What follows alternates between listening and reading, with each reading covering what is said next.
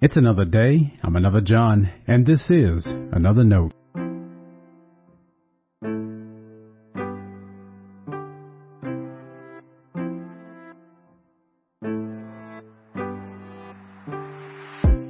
Today's edition of Another Note is titled Before Obedience.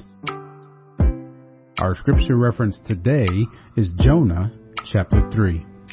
As always, may the Lord add a blessing to the reading and hearing of His holy word.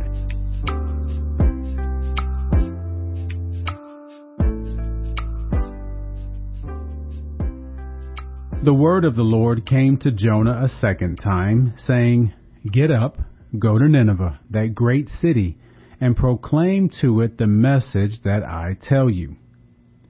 So Jonah set out and went to Nineveh, according to the word of the Lord. Now, Nineveh was an exceedingly large city, a three days walk across. Jonah began to go into the city, going a day's walk. And he cried out, Forty days more, and Nineveh shall be overthrown. And the people of Nineveh believed God. They proclaimed a fast, and everyone, great and small, put on sackcloth. When the news reached the king of Nineveh, he rose from his throne, removed his robe, covered himself with sackcloth, and sat in ashes. Then he had a proclamation made in Nineveh by the decree of the king and his nobles. No human being or animal, no herd or flock shall taste anything. They shall not feed, nor shall they drink water. Human beings and animals shall be covered with sackcloth, and they shall cry mightily to God. All shall turn from their evil ways and from the violence that is in their hands. Who knows? God may relent and change his mind. He may turn from his fierce anger so that we do not perish. When God saw what they did, how they turned from their evil ways, God changed his mind about the calamity that he had said he would bring upon them, and he did not do it. This is the word of our Lord. Thanks be to God.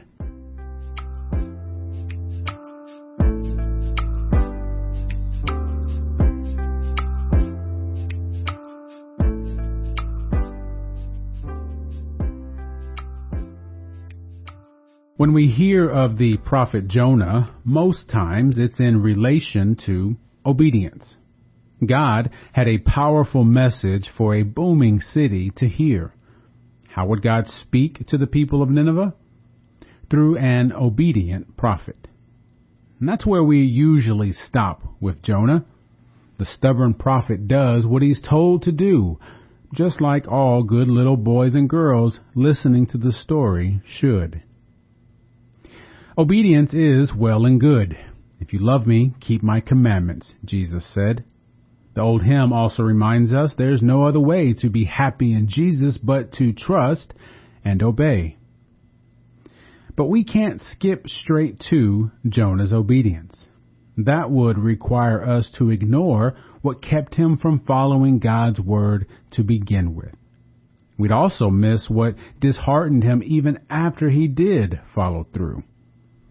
So instead of Jonah's obedience, I find it helpful to reflect first on his reluctance. If obedience is the goal, reluctance is the perpetual hurdle. At the end of the story, we learn why Jonah hesitated. God was too gracious for his taste.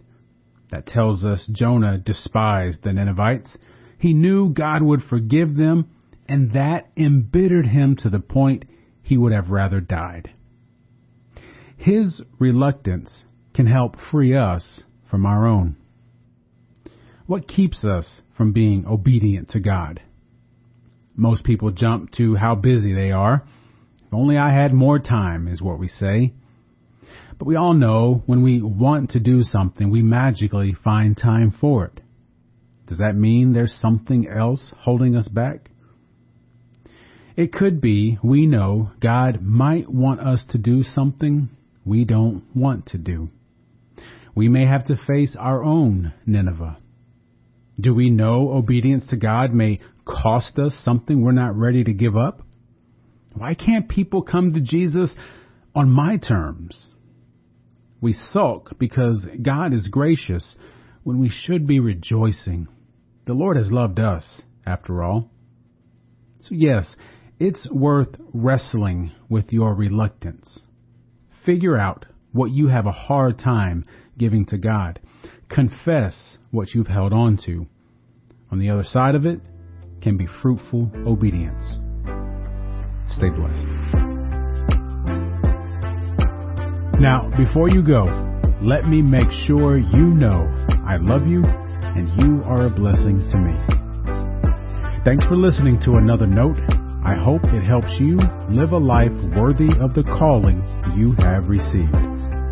Let me know if I can pray with you and help us reach others by sharing today's devotional or leaving a review wherever you listen as a podcast.